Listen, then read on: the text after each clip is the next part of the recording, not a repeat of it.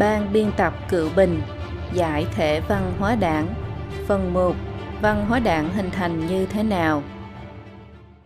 Chương 3 Các thủ đoạn nhồi nhét Phần hạ Phần 5 Lợi dụng các loại hình thức văn nghệ để nhồi nhét văn hóa đảng Đảng Cộng sản cho rằng văn nghệ là một bộ phận của kiến trúc thượng tầng, chỉ có thể phục vụ cho lợi ích của giai cấp thống trị. Sau khi Trung Cộng cướp đoạt chính quyền, nó đã quốc hữu hóa các đoàn thể diễn xuất văn nghệ về mặt kinh tế, biến các nhân sĩ trong giới văn nghệ thành người trong thể chế, về mặt tổ chức và còn tiến hành cải tạo tư tưởng đối với họ, khống chế nghiêm ngặt theo kiểu chỉ tận tay, dai tận mặt, về phương diện sáng tác. Trong một thời gian ngắn, nó đã biến mọi hình thức văn nghệ như điện ảnh, hí kịch, ca múa, khúc nghệ, vân vân thành một bộ phận của bộ máy quốc gia và là công cụ nhồi nhét văn hóa đảng. Mục 1. Lợi dụng điện ảnh để nhồi nhét văn hóa đảng. 1. Điện ảnh là nghệ thuật trọng yếu nhất. Điện ảnh nổi lên vào đầu thế kỷ 20 là một hình thức giải trí và nghệ thuật hoàn toàn mới. So với văn nghệ truyền thống, nó có ưu thế rất lớn, đã nhanh chóng phổ biến trong xã hội. Đảng Cộng sản với khứu giác nhạy bén đã chú ý tới điện ảnh từ rất sớm. Lenin nói, điện ảnh là một trong những công cụ giáo dục quần chúng mạnh mẽ nhất trong tất cả các hình thức nghệ thuật. Đối với chúng ta, điện ảnh là trọng yếu nhất. Tháng 8 năm 1949, Bộ Tuyên truyền của Trung Cộng ra công văn quyết định liên quan đến việc tăng cường sự nghiệp điện ảnh, chỉ ra rằng nghệ thuật điện ảnh có tính quần chúng to lớn nhất và hiệu quả tuyên truyền rộng lớn nhất, nhất định phải tăng cường sự nghiệp này, tạo điều kiện thuận lợi cho công tác tuyên truyền của Đảng ta, cách mạng dân chủ mới, cùng sự nghiệp kiến thiết có tiếng nói hơn trong phạm vi trong nước và trên trường quốc tế. Năm 1951, Cuộc vận động cải tạo tư tưởng đầu tiên sau khi Trung Cộng cướp chính quyền bắt đầu từ việc phê phán bộ phim Chuyện Vũ Huấn. Mao Trạch Đông cũng tự mình cầm đao phê phán gay gắt phim Chuyện Vũ Huấn. Mao Trạch Đông mượn chuyện này ám thị cho những vị lãnh đạo đảng sau này của Trung Cộng rằng phải hết sức coi trọng loại hình nghệ thuật này. Vào năm 1953, cuộc cải tạo chủ nghĩa xã hội trong ngành điện ảnh đã hoàn tất, hoàn thành trước cả việc cải tạo ngành công nghiệp khác của dân tộc. Nhờ sự giúp đỡ của các chuyên gia Liên Xô, Trung Cộng đã đưa việc sản xuất điện ảnh vào kế hoạch 5 năm lần thứ nhất, tiến hành quản lý điện ảnh theo mệnh lệnh hành chính. Trong quãng thời gian từ năm 1949 đến năm 1966, Trung Cộng tổng cộng đã quay hơn 700 bộ phim truyện, biện đặt một cách toàn diện rằng lịch sử đã lựa chọn Trung Cộng, biện hộ cho chính sách của Trung Cộng trong từng thời kỳ, đẩy những nhân vật đại biểu của Đảng theo hướng chính diện, hạ thấp văn hóa truyền thống và các nhân vật truyền thống. Những tác phẩm đại biểu cho thời kỳ này có Bạch Mao Nữ, Chiến sĩ thép, Nam Trinh Bắc Chiến, Khúc ca Thanh Xuân, Hồng Kỳ Phổ, tức lá cờ đỏ, Địa lôi chiến, tức chiến tranh bom đạn, Địa đạo chiến, tức cuộc chiến dưới địa đạo, Lý song song, Hồng Nhật, tức mặt trời đỏ, Tiểu binh trương ca, Nữ nhi anh hùng, Dã hỏa xuân phong đấu cổ thành, tức lửa dại gió xuân đấu cổ thành, chàng lính gác dưới ngọn đèn neon, vân vân. Trong những bộ phim này, những nhà lãnh đạo của Trung Cộng, những kẻ được Trung Cộng gọi là nhân vật anh hùng mô phạm, thậm chí cả những đặc vụ của Trung Cộng mang tâm lý đen tối, hành vi hạ tiện cũng trở thành đối tượng được ca tụng. Hình thức truyền thông như điện ảnh khiến Trung Cộng có thể giả tạo một cách chân thực, nam nữ diễn viên thanh tú, bầu không khí và cảnh quay thơ mộng như họa, như thơ, tình tiết được thiết kế như huyền thoại hay mang tính sử thi, đạt được tác dụng tối đa trong việc đề cao nhân vật đại biểu của Đảng. Về mặt tâm lý, mọi người cảm thấy hình tượng nhân vật trong các tác phẩm văn nghệ lại càng thực chất, mang tính phổ biến, có tư cách đại diện cho Đảng, nhưng lại không ngờ được rằng điều họ thấy chỉ là chiếc mặt nạ giả của Đảng mà thôi. Trước năm 1949, điện ảnh chủ yếu là một loại hình nghệ thuật thành thị. Nhằm mở rộng phạm vi tuyên truyền của điện ảnh, Trung Cộng tiến hành phát hành phim điện ảnh theo phân khu hành chính, xây dựng một cách hệ thống đội chiếu phim lưu động vươn những cái xúc tu tuyên truyền của mình tới tận vùng nông thôn và các cơ sở tại nhà máy hầm mỏ. Năm 1949, đội chiếu phim lưu động trên toàn quốc có 646 đơn vị, đến năm 1957 tăng lên đến 9.965 đơn vị, trong đó có 1.030 viện điện ảnh, 6.692 đội chiếu phim. Đội chiếu phim đã trình chiếu hơn 114.000 buổi vào năm 1954 Số lượng khán giả đạt 110 triệu lượt người. Đội chiếu phim kiểu này vẫn hoạt động sôi nổi tới tận những năm 80, đã khởi tác dụng cực đại trong việc phổ cập văn hóa đảng. Sau khi đại cách mạng văn hóa bắt đầu, trên 90% số phim của 17 năm từ năm 1949 đến năm 1966 bị coi thành cỏ độc, có hại cho nhân dân và chủ nghĩa xã hội. Lĩnh vực văn nghệ bị biến thành thiên hạ của 8 vở kịch mẫu. Năm 1979, phần lớn các phim của 17 năm đã được giải cấm. Năm đó, toàn dân bình quân xem phim 28 lần, điện ảnh toàn quốc đạt hơn 29,3 tỷ lượt xem. Loại hiện tượng này kỳ thực đã phản ánh sách lược thống trị của Trung Cộng. Về mặt kinh tế thì tước đoạt của nhân dân đến mức chẳng còn gì. Do vậy, chỉ cần tình hình kinh tế hơi khá lên một chút thì người ta đã cảm ơn mang đức đối với Trung Cộng rồi. Trong lĩnh vực văn nghệ cũng tước đoạt của người ta đến mức chẳng còn gì thì người ta sẽ thấy các tác phẩm tuyên truyền văn hóa đảng ngọt như đường vậy. Nghiên cứu về giới truyền thông phát hiện rằng loại hình truyền thông nào càng kích thích tới giác quan của con người như thật thì càng thu được hiệu quả lớn.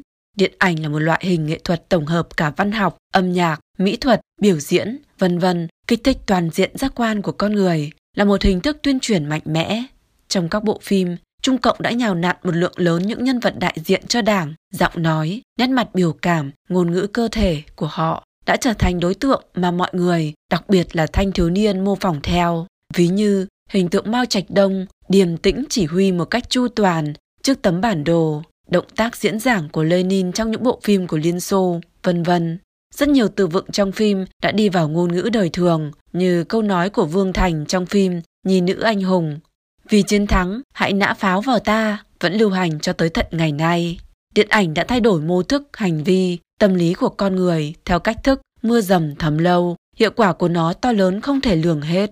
Cấp độ chú trọng điện ảnh của Trung Cộng còn vượt qua cấp độ chú trọng tới văn học. Hơn nữa, thuận theo dòng chảy thời gian, dường như càng ngày càng như vậy. Sau năm 1989, Trung Cộng có xu hướng thu hẹp về hình thái ý thức.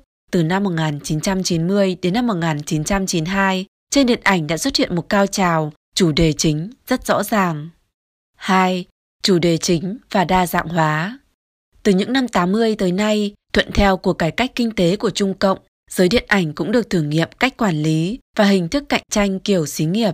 Hiện nay, những bộ phim nhựa sản xuất tại Trung Quốc được trình chiếu, ước chừng khoảng 25% những bộ phim nhựa được liệt vào chủ đề chính, 70% là phim giải trí, 5% là phim nghệ thuật. Nhưng hiệu quả tuyên truyền của điện ảnh không hề bị bào mòn, chỉ là nó đã sử dụng hình thức phức tạp tinh vi hơn. Trước tiên, điện ảnh thuộc chủ đề chính vẫn đảm nhận chức năng trọng yếu là nhồi nhét văn hóa đảng. Chính sách của Trung Cộng luôn đảm bảo cho điện ảnh trong dòng chủ đề chính được đầu tư mạnh tay, sản xuất nhiều, ban hành văn bản phát hành chính thức, yêu cầu tổ chức các cấp tới xem. Phim Đại Quyết Chiến được đầu tư mấy chục triệu nhân dân tệ. Phạm vi quay phim liên quan tới 13 tỉnh, diễn viên quần chúng tham gia diễn xuất đạt tới hơn 150.000 lượt người. Qua đây có thể thấy rõ, Trung Cộng vô cùng coi trọng điện ảnh.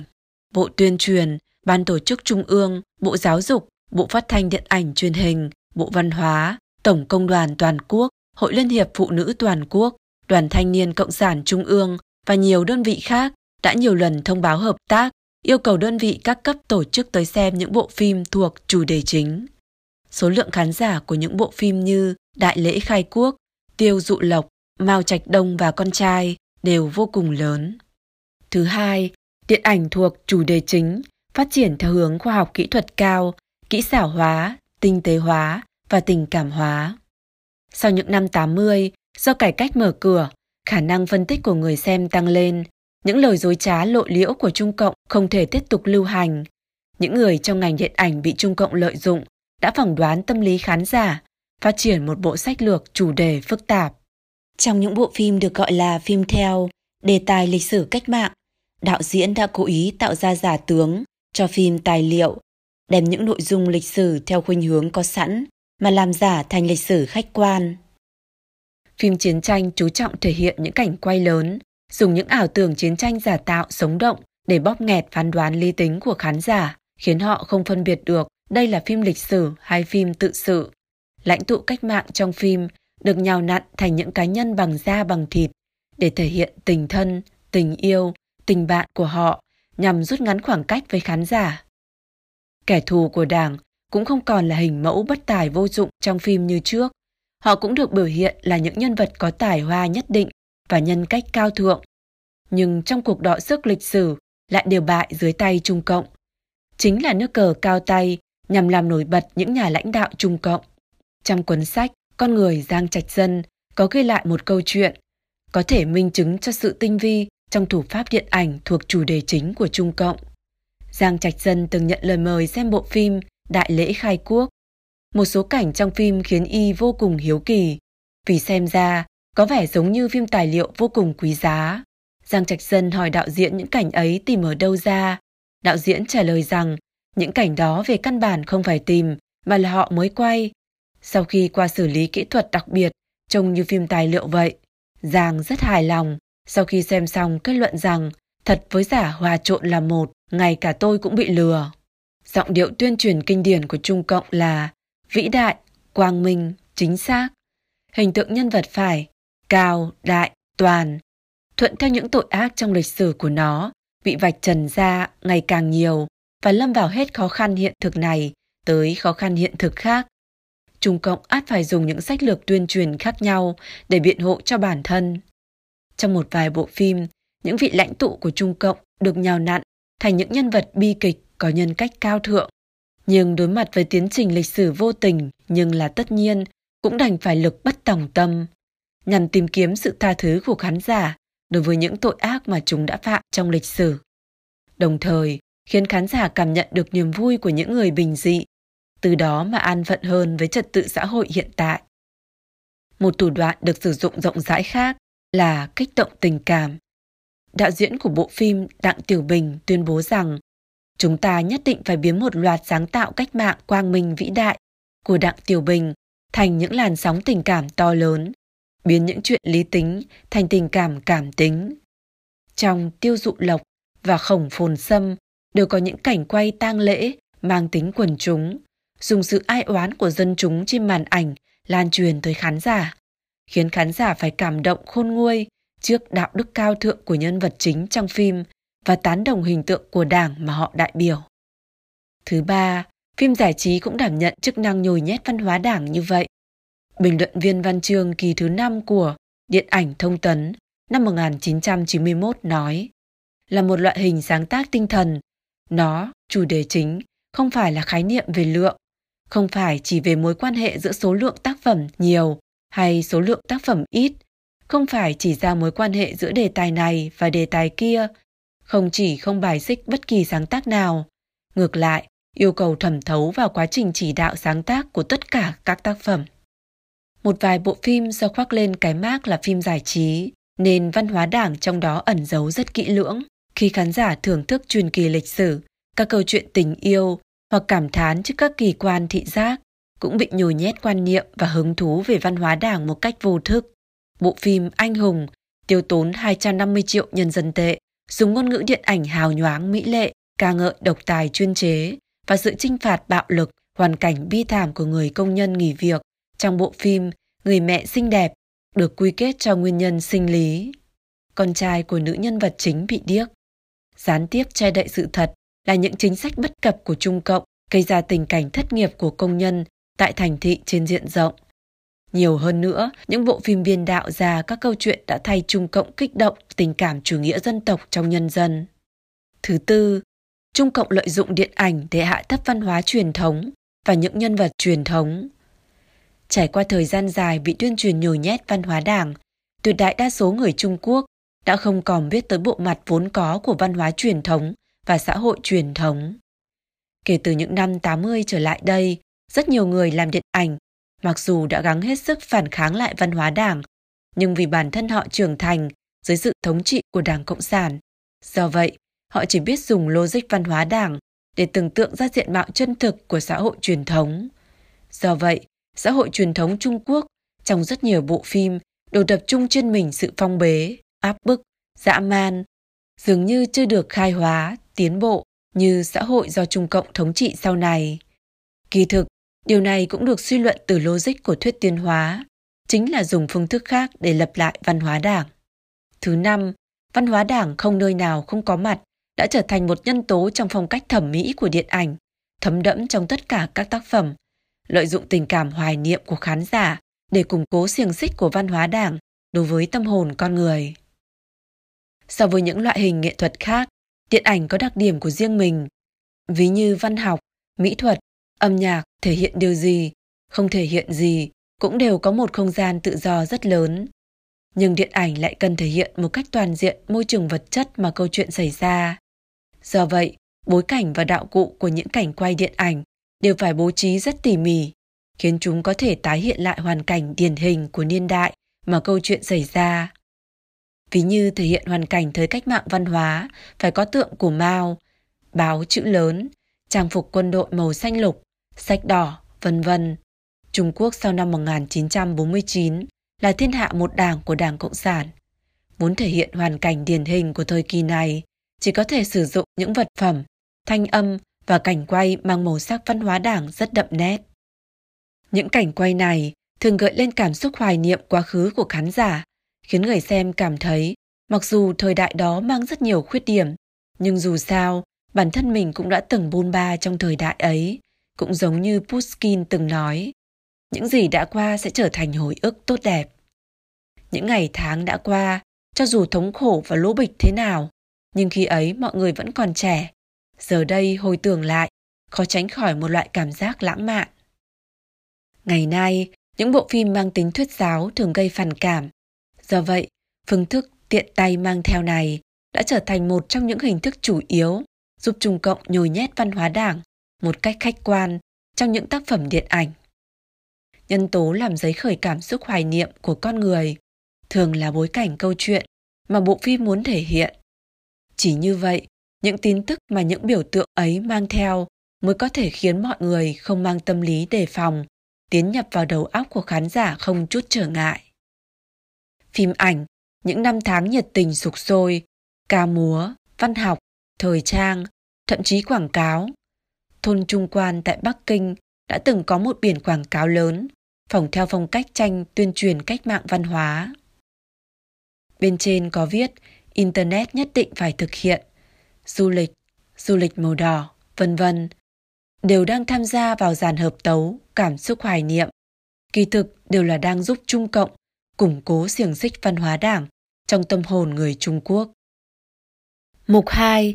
Lợi dụng các loại hình văn nghệ như kịch nói, ca múa, hát dân gian để nhồi nhét văn hóa đảng. Rất nhiều hình thức tuyên truyền văn nghệ của Trung Cộng đều dập khuôn máy móc từ Liên Xô. Nhưng vì đối tượng nhồi nhét văn hóa đảng là tất cả người Trung Quốc, nên Trung Cộng ắt phải lợi dụng tất cả nguồn tài nguyên văn hóa dân tộc để thích ứng với khẩu vị của những nhóm người khác nhau, nhằm đạt được hiệu quả nhồi nhét tối đa. Ca múa, kinh kịch, thoại kịch, bình kịch, tức thể loại kịch của người phía Bắc Trung Quốc. Dự kịch, lã kịch, Việt kịch, tức kịch Quảng Đông. Tần Khang, ương ca, tức ca múa dân tộc Hán. Kịch Hoàng Mai, kịch chống hoa. Nhị nhân truyền, chống lớn kinh vận, bộ gõ Hà Bắc, Sơn Đông khoái thư, tướng thanh, bình thư, không loại hình nào không bị Trung Cộng trộm dùng. Văn hóa đảng ký sinh vào những hình thức văn nghệ truyền thống này, lan truyền độc tố, có thể nói vừa rộng vừa sâu. Tại đây, chúng tôi chủ yếu nghiên cứu, thảo luận về vài vấn đề có liên quan. 1. Ký sinh nền văn hóa dân tộc Dù Trung Cộng đã mang lại cho dân tộc biết bao tai nạn như vậy, nhưng sao lại có nhiều bài hát dân ca ca ngợi Đảng Cộng sản, Mao Trạch Đồng như vậy? Điều này lẽ nào không phải thể hiện rằng Trung Cộng được lòng dân hay sao? Kỳ thực không phải vậy. Dầu mè, bắp cải, nếu ăn với đậu đũa thì sẽ bị chuột rút. Ba ngày không gặp mà nhớ tưởng như chết mất. Chào ôi hỡi ôi anh ba của tôi. Vào năm 1943, bài tình ca mấy trăm năm lưu truyền tại vùng cao nguyên Thiểm Tây này lại bị thay lời sửa thành Đông Phương Hồng, tức màu đỏ phương Đông. Cây vừng, bắp cải và cây đậu bị thay thế bằng Phương Đông, Thái Dương và Mao Trạch Đông. Từ đó được cất cao giọng hát tại Trung Quốc đại lục, trở thành một trong những ca khúc chính của văn hóa đảng. Những trường hợp theo kiểu mượn xác hoàn hồn như vậy, nhiều không sao kể xiết.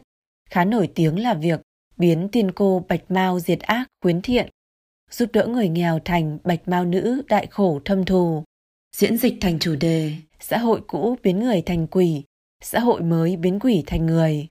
Lời bài dân ca chị Ba Lưu, rửa tay bờ ao cá cũng chết, bước tới núi xanh cây héo tàn, vốn là châm biếm những kẻ lòng dạ gian ác, vong ân bội nghĩa, nay lại bị xuyên tạc thành địa chủ họ mạc nhà giàu có, tâm địa địa chủ hơn rắn độc, rửa tay bờ ao cá cũng chết, bước tới núi xanh cây héo tàn, biến chị Ba Lưu thành người tiên phong trong đấu tranh giai cấp. Những vở, kịch lịch sử tân biên, đủ màu sắc, đã lợi dụng miệng của cổ nhân, tuyên truyền thế giới quan và lịch sử quan của Trung Cộng, như trong ép lên Lương Sơn, Lâm Sung, từ hận thù cá nhân cao cầu tới hận thù cả giai cấp bóc lột. Phải xoay chuyển lại thế giới này, vậy thì phải súng đấu với súng, đao đấu với đao. Trải qua cuộc vận động 30 năm diệt chủng văn hóa, phá hoại toàn bộ nền văn hóa dân tộc đặc sắc, Trung Cộng lại tự xưng với nhân dân và thế giới rằng nó đại diện cho văn hóa Trung Hoa chính thống, đồng thời không chút kiêng kỵ khi treo biển văn hóa truyền thống để chào bán những mặt hàng độc hại của văn hóa đảng. Sở dĩ nó dám tự tung tự tác là vì thế giới còn chưa hiểu thấu Trung Quốc, nhân dân đa phần đã quên mất truyền thống của mình, những phi thiên giả, quan âm Bồ Tát giả và giai điệu, lời ca dân gian giả đã mất đi nội hàm kính thần hướng thiện, cùng với tài xảo biện của các văn nhân tà đảng đã giải thích một cách dối trá, tô vẽ một đường viền đẹp đẽ cho sự thống trị hắc ám của tà đảng, đồng thời hủy hoại một cách kín đáo hơn, triệt để hơn chính tín của con người với thần Phật, làm biến dị quan niệm đạo đức và phong vị nghệ thuật của con người. 2. 800 triệu người, 8 vở kịch mẫu. Ca kịch truyền thống tiến hành giải thích một cách hình tượng những tư tưởng tình cảm tốt đẹp như trung hiếu, tiết nghĩa đã góp phần to lớn trong việc duy trì tiêu chuẩn đạo đức xã hội.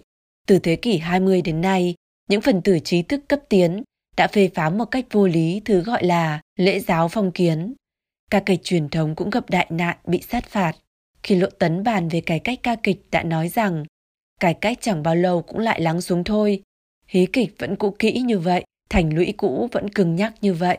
Nói một cách phiến diện, nội dung và hình thức của ca kịch chính là một trình thể, là bộ phận hữu cơ, cấu tạo nên xã hội truyền thống. Nếu sửa đổi bừa bãi thì không còn là ca kịch nữa. Sau năm 1949, Trung Cộng cải tạo cơ chế, cải tạo con người, cải tạo ca kịch. Giới ca kịch bị tàn phá tàn tạ. Những tài tử giai nhân, hoàng đế văn võ bá quan, nhân quả báo ứng bị phê phán. Chỉ có những ca kịch đã cải biên có thể đảm nhận chức năng nhồi nhét văn hóa đảng của Trung Cộng mới được phép tồn tại. Kịch gia Ngô Tổ Quang bất bình chỉ ra, mấy vạn vở ca kịch cổ điển đã được biểu diễn một cách sống động phong phú, nay chỉ còn lại thưa thớt vài vở ca kịch thoi thóp trên sân khấu. Ngay từ đầu, Đảng đã không nên lãnh đạo công tác văn nghệ. Những vở kịch mẫu được đưa ra vào thời cách mạng văn hóa là những tác phẩm đỉnh cao của Trung Cộng trong việc lợi dụng hình thức văn nghệ để nhồi nhét văn hóa đảng. Các vở kịch mẫu thường là kịch hiện đại, Hồng Đăng Ký, Sa Gia Banh, Chí Thủ Uy Hổ Sơn, Kỳ tập Bạch Hổ Đoàn, tức tập kích đàn hổ trắng, Hải Cảng và kịch múa ba lê Hồng Sắc Nương Tử Quân, Bạch Mao Nữ cho đến hát đệm piano Hồng Đăng Ký, piano hợp đấu Hoàng Hà, nhạc giao hưởng Sa Gia Banh. Một vài vở kinh kịch và kịch múa này đã được sáng tác trước thời kỳ cách mạng văn hóa. Dưới sự chỉ huy trực tiếp của Giang Thanh, lấy ba nổi bật là nguyên tắc chỉ đạo. Từ trong tất cả các nhân vật mà làm nổi bật ra nhân vật chính diện, từ trong các nhân vật chính diện mà làm nổi bật ra nhân vật anh hùng, từ trong các nhân vật anh hùng mà làm nổi bật ra nhân vật anh hùng chủ yếu nhất. Cải tạo, đơn giản hóa những vở kịch ấy khiến nó phù hợp hơn với nhu cầu hình thái ý thức của Trung Cộng. Trong cách mạng văn hóa, tuyệt đại đa số các tác phẩm phim ảnh và ca kịch bị coi là có dại độc hại, cấm chiếu cấm diễn. Những vở kịch mẫu và những vở kịch mẫu được quay thành phim dường như là hình thức văn nghệ hợp pháp duy nhất. Trong 10 năm, chúng được chiếu đi chiếu lại, phát sóng ép buộc nhân dân nghe nhìn.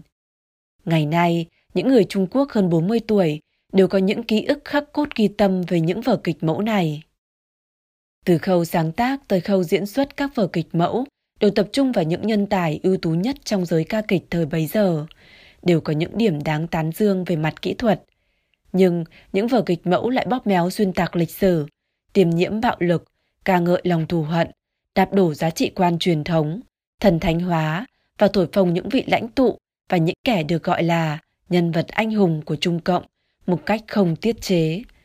Tất cả những điều này đều cho thấy rõ ràng rằng chúng phục vụ vì mục đích tà ác.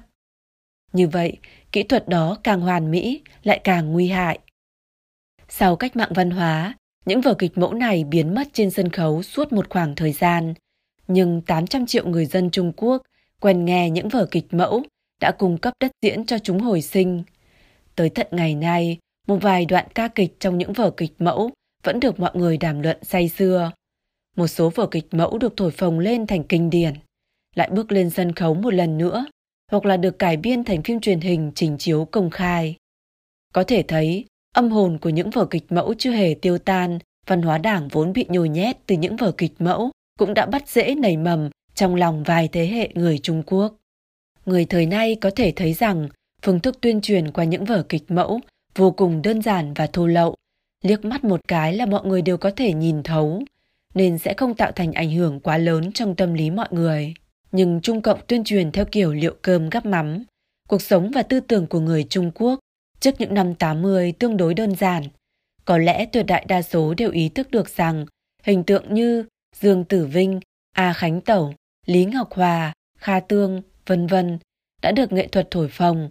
Nhưng hơn một nửa những nghệ sĩ đó lại không nghĩ được rằng điều mà họ phản ánh toàn bộ đều là điên đảo xuyên tạc lịch sử. Sau cách mạng văn hóa, nhân tài ca kịch và những người xem ca kịch lần lượt già đi, thuận theo việc hình thức truyền thông mới và thói quen thẩm mỹ mới nổi mà ca kịch dần dần bị cho ra rìa. Bộ tuyên truyền của Trung Cộng cũng không còn coi trọng ca kịch như trước. 3. Thói quen thẩm mỹ có tính chậm biến đổi. Gu thẩm mỹ có tính chậm tiến, tức là để hình thành hoặc thay đổi một loại thói quen thẩm mỹ, thông thường khó khăn hơn nhiều so với việc hình thành hoặc thay đổi một lối tư duy lý tính. Do vậy, Trung Cộng lợi dụng hình thức văn nghệ để nhồi nhét văn hóa đảng. Dẫu rằng hiệu quả thu được có vẻ hơi chậm, không giống như giết người, làm vận động có thể lập tức tạo nên một bầu không khí khủng bố, cũng không giống tuyên truyền dư luận có thể nhanh chóng đạt được mục đích thống nhất tư tưởng.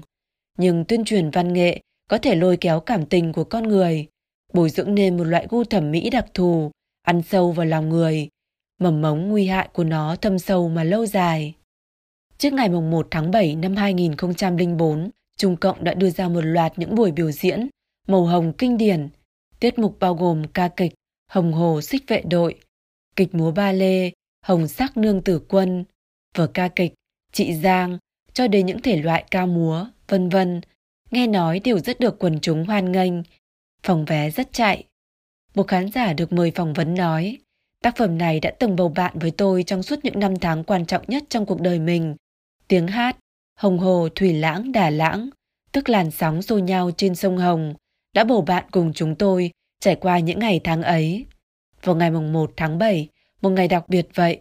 Xem lại vở kịch kinh điển này khiến tôi dường như trở về những năm tháng trước kia. Vị khán giả này có lẽ không hề nói dối, nhưng nghệ thuật và gu thẩm mỹ không hề tồn tại trong hư vô. Trong xã hội bị chính trị hóa cao độ như Cộng sản Trung Quốc, một lượng lớn ca khúc đều có mang theo màu sắc văn hóa đảng mãnh liệt. Nếu không, thì khó có thể lý giải vì sao Đảng lại nhiệt tình tổ chức những cuộc thi ca hát và hội diễn văn nghệ như vậy trong những ngày lễ và ngày kỷ niệm. Người ngày xưa hễ mở miệng liền nói, không có đảng Cộng sản thì không có Trung Quốc mới. Vùng trời trong khu giải phóng là không trời rạng rỡ. Khói lửa quần quận ngút trời, hát tên những vị anh hùng, sóng trải rộng trên dòng sông lớn. Còn ngày nay là một ông lão vẽ một vòng tròn trên bờ biển phía nam. Người dẫn đường tiếp bước đàn anh, dẫn dắt chúng ta bước vào thời đại mới.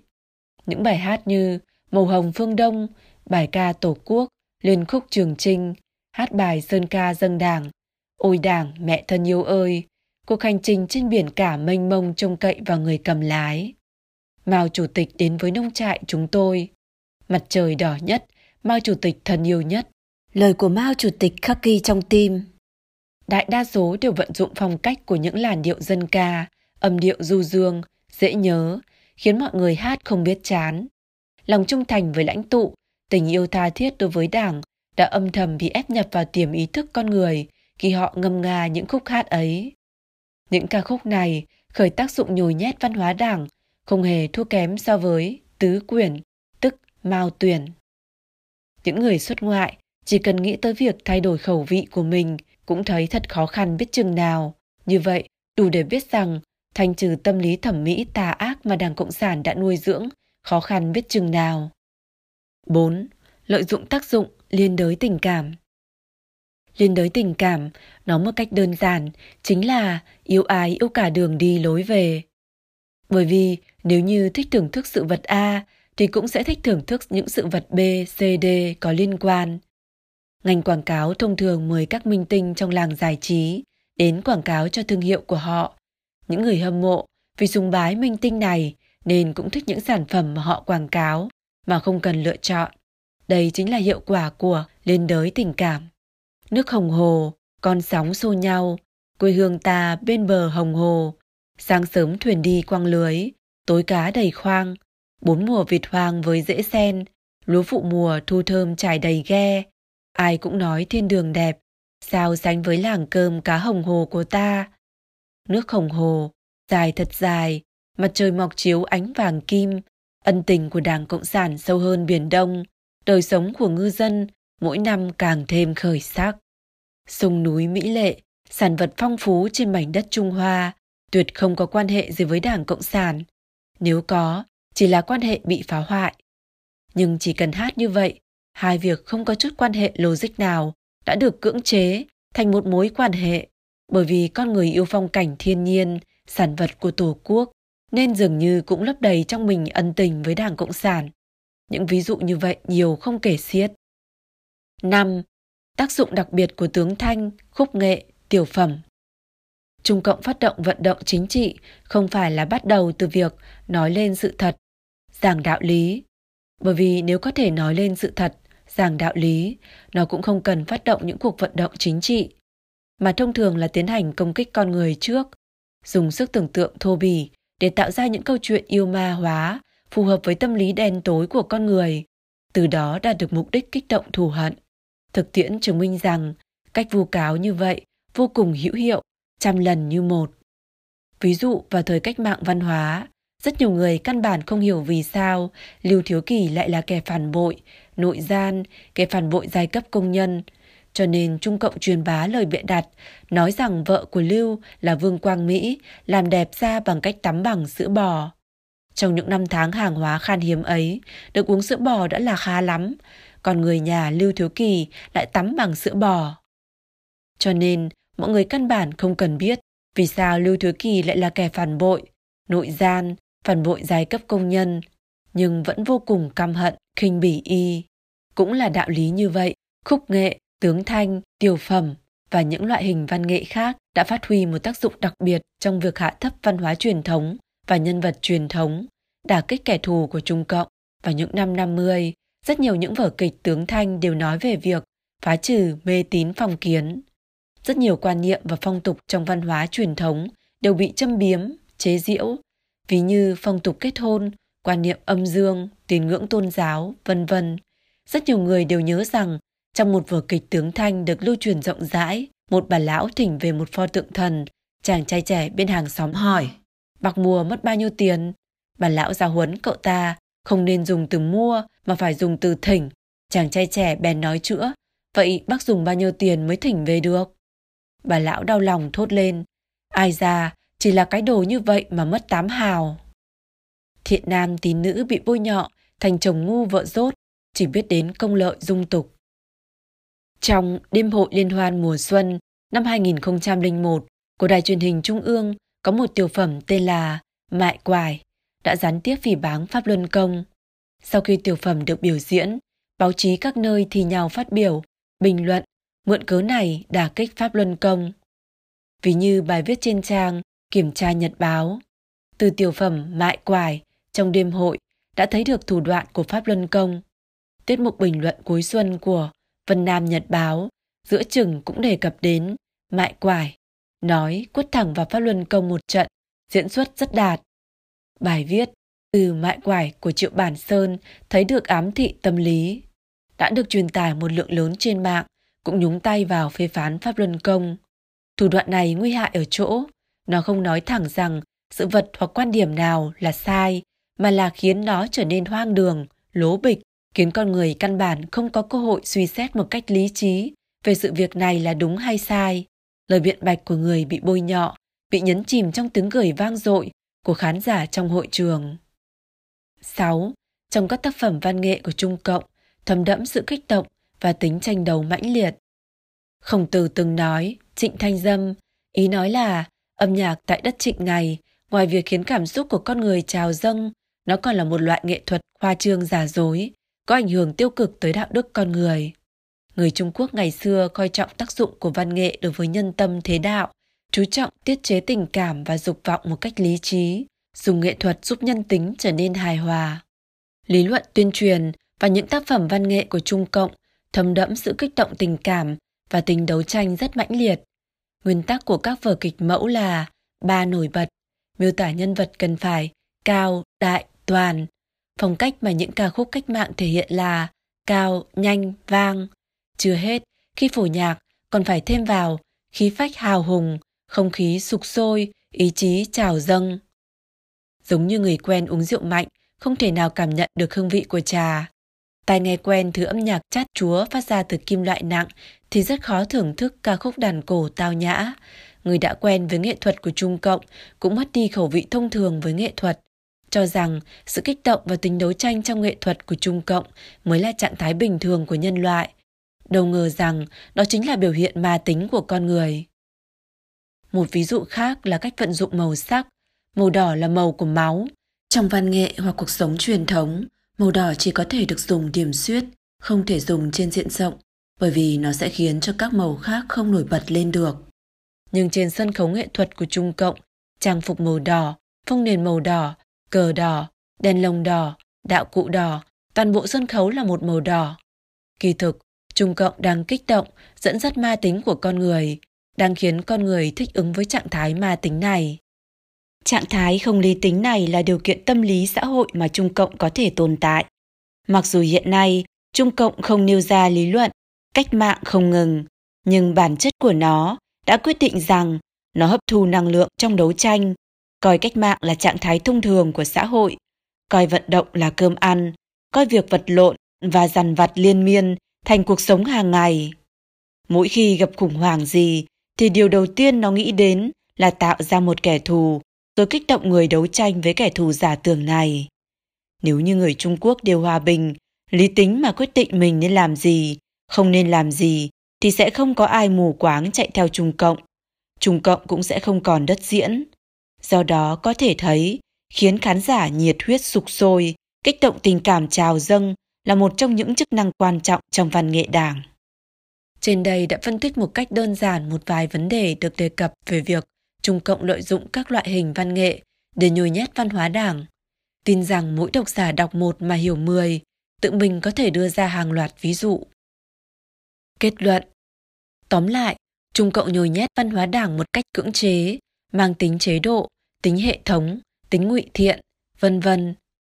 Chúng tôi xin phân tích một lần nữa ba đặc trưng chủ yếu trong thủ đoạn nhồi nhét của Trung Cộng. Thứ nhất, văn hóa đảng là một hệ thống tự mình thích ứng do Trung Cộng khống chế về tổng quan. Do vậy, thủ đoạn nhồi nhét của Trung Cộng cũng mang đặc trưng tự mình thích ứng. Trung Cộng chỉ cần nắm giữ chính quyền, thiết lập một điều kiện ban đầu cực đơn giản, thì những công cụ được dùng để tuyên truyền văn hóa đảng đã tự động sinh ra một cách đều đặn. Năm 1964, Mao Trạch Đông đã từng nói, phải đuổi hết những người làm ca kịch, viết thơ, nhà văn, nhà viết kịch ra khỏi thành phố, đuổi hết tất cả. Không đi thì không thể viết nổi thứ gì. Ai không đi không cho ăn cơm, ai đi thì cho ăn. Sách lý luận văn nghệ của Trung Cộng có thể nói là trồng chất đầy kho, không cuốn nào nói rõ triệt đề được câu này. Ai không nghe lời không cho ăn cơm.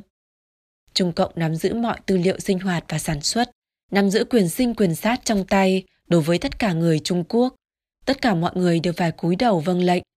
Những phần tử trí thức và các nghệ thuật gia bị lừa dối trong các hiệp hội văn học và nghệ thuật, hiệp hội các tác gia, hiệp hội hí kịch, hiệp hội văn nghệ, hiệp hội mỹ thuật, hiệp hội âm nhạc, dưới cái mái hiên thấp cũng đành phải cúi đầu. Cho nên, Đảng không cần phải tự mình động thủ tạo ra văn hóa Đảng, Đảng chỉ cần quyết định kiên trì điều gì, phản đối điều gì, các công cụ tuyên truyền văn hóa Đảng sẽ được ùn ùn tạo ra. Cũng như vậy, mỗi lần tình hình trong, ngoài nước phát sinh biến động, khiến Trung Cộng buộc phải điều chỉnh chính sách, nó chỉ cần phát ra một mệnh lệnh đơn giản trong bộ tuyên truyền. Bộ tuyên truyền sẽ có thể thực hiện ý đồ của cấp trên một cách sáng tạo. Những học viện truyền bá, học viện thông tin, học viện nghệ thuật trong các trường cao đẳng, đại học, học viện lại càng có thể sản xuất hàng loạt những tin tức học của chủ nghĩa xã hội, dư luận học chủ nghĩa Mark Lenin, văn nghệ học đặc sắc của Trung Quốc, vân vân để biện hộ và trợ giúp bộ tuyên truyền. Thứ hai, Trung Cộng dựa vào bạo lực, dùng lợi ích làm mồi nhử để nhồi nhét văn hóa đảng. Đối với những người ngoan ngoãn nghe theo, thì Trung Cộng thường ban cho chút ân huệ. Nhưng đối với những người có tư tưởng độc lập, không muốn nhất trí với đảng, chính sách của Trung Cộng lại là đấu tranh tàn khốc, đả kích vô tình. Dưới sự thống trị của Trung Cộng, từng giây từng phút, con người đều có thể cảm nhận được sự uy hiếp cự đại của cú đấm thép của giai cấp vô sản. Do vậy, nếu tin vào những lời nói khác với tuyên truyền của Trung Cộng, thì người ấy sẽ phải gánh chịu áp lực tâm lý rất lớn. Ở một phương diện khác, nếu một người có thể tiếp thu chân tướng, nhất định sẽ muốn làm chút gì đó để thay đổi hiện trạng, nhưng thông thường lại không có dũng khí lớn như vậy. Mâu thuẫn tâm lý này sẽ khiến họ vô cùng thống khổ. Với chút ân huệ được bố thí và uy quyền của Trung Cộng, vì tự bảo vệ mình và cân bằng tâm lý bản thân, mọi người đành rút lui sau khi biết chân tướng, chủ động phong tỏa bản thân trong cái bẫy lừa dối của Trung Cộng. Do vậy, rất nhiều khi không phải con người không nhìn thấu những lời giả dối của Trung Cộng, cũng không phải do không có cơ hội tìm hiểu chân tướng, mà là không dám tiếp thu chân tướng, thà tin vào lời dối trá của Trung Cộng, phối hợp với Trung Cộng, lừa dối lương tâm bản thân mình để đổi lấy một chút cảm giác an toàn đáng thương và chút yên ổn giả tạo của lương tâm. Thứ, Thứ ba, ba, văn hóa, văn hóa đảng. đảng là một loại văn hóa ký sinh. Do vậy, những thủ đoạn nhồi nhét của Trung Cộng cũng có một vài hình thức biểu hiện trên bề mặt của văn hóa dân tộc. Ở trên chúng ta đã tìm hiểu văn hóa đảng đã ký sinh lên văn hóa dân tộc như thế nào. Nó tăng cường tính lừa dối, tăng cường hiệu quả tuyên truyền.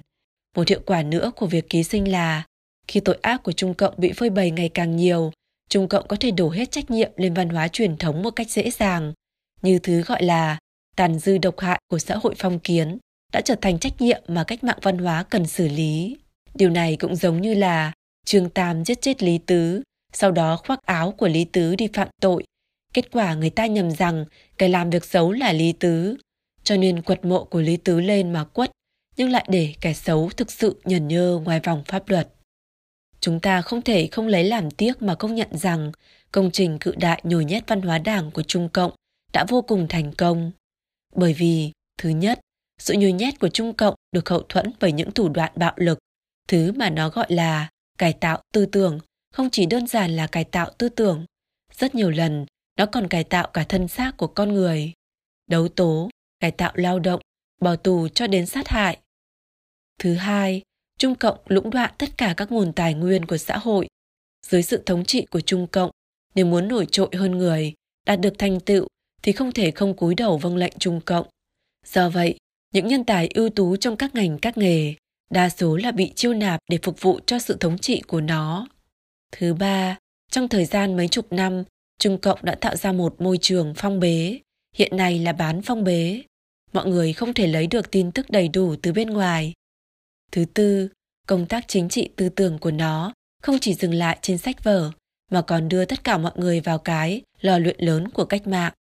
Sử dụng những cuộc vận động chính trị liên tiếp khiến mọi người lưu lại ấn tượng khắc cốt ghi tâm. Thứ năm, Trung Cộng tạo ra một xã hội hiện thực dựa vào những thứ lý luận của Marx Lenin, Mao. Ngược lại, lại khiến thứ lý luận đó có biểu hiện dường như chính xác. Ví dụ quan niệm đấu tranh được thiết lập qua mấy chục năm không ngừng đấu tranh tàn khốc. Đấu tranh đã trở thành hiện thực trong cuộc sống của bách tính nhân dân tại Trung Quốc. Do vậy, triết học đấu tranh dường như cũng đúng. Con người có thể là người bởi vì có chuẩn tắc đạo đức, hành vi quy phạm và tư tưởng cảm tình của con người. Đảng Cộng sản cưỡng đoạt toàn bộ nguồn lực của quốc gia, dùng trăm phương nghìn kế bóp chết tính thuần khiết, lương thiện của con người, nhồi nhét tư tưởng tình cảm biến dị vào đầu óc con người.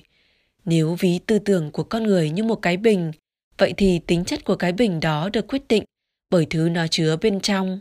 Rót vào mật ong thì nó là cái bình mật ong, rót vào thuốc độc thì nó là cái bình thuốc độc. Mỗi người Trung Quốc nên suy nghĩ một chút, về vấn đề trọng đại của đời người để quyết định sự lựa chọn của các bạn là bản tính của các bạn hay là cái quan niệm bị Trung Cộng nhồi nhét. Những quan niệm bị tà đảng nhồi nhét đó sẽ đưa các bạn đến tương lai ra sao? Người ta thường nói, quê cũ khó rời. Một người sống tại một môi trường trong một thời gian lâu sẽ nảy sinh tình cảm quyến luyến với hoàn cảnh đó. Cũng vậy, những người chìm trong văn hóa đảng một thời gian dài cũng sẽ sinh ra sự lệ thuộc với tinh thần vào thứ văn hóa này. Khi chúng tôi chỉ ra sự tà ác và giả dối của thứ văn hóa này, đồng thời bắt đầu thanh trừ nó, có người thậm chí còn cảm thấy thất vọng hụt hẫng. Nhưng văn hóa đảng là môi trường nhân văn mà Trung Cộng tồn tại. Hôm nay, khi chúng ta thấy rõ những tội ác tày trời mà Trung Cộng đã phạm đối với dân tộc Trung Hoa, thấy rằng Trung Cộng thực sự đang đưa cả dân tộc vào vực thẳm vạn kiếp không đối thoát, chúng ta không thể không giật mình thẳng thốt và hỏi lương tri của mình. Điểm yếu nào khiến chúng ta dung thứ nhẫn chịu để Trung Cộng tàn sát bừa bãi tại Trung Quốc? Tình hình hiện nay còn cho phép chúng ta tiếp tục dung nhẫn nó hay không? Vấn đề này đối với tương lai của dân tộc Trung Hoa, đối với tương lai của mỗi cá nhân chúng ta đều vô cùng trọng yếu. Hãy ngẫm lại về văn hóa đảng, giải thể văn hóa đảng, khi đó chúng ta mới có thể bước tới một ngày mai tươi sáng.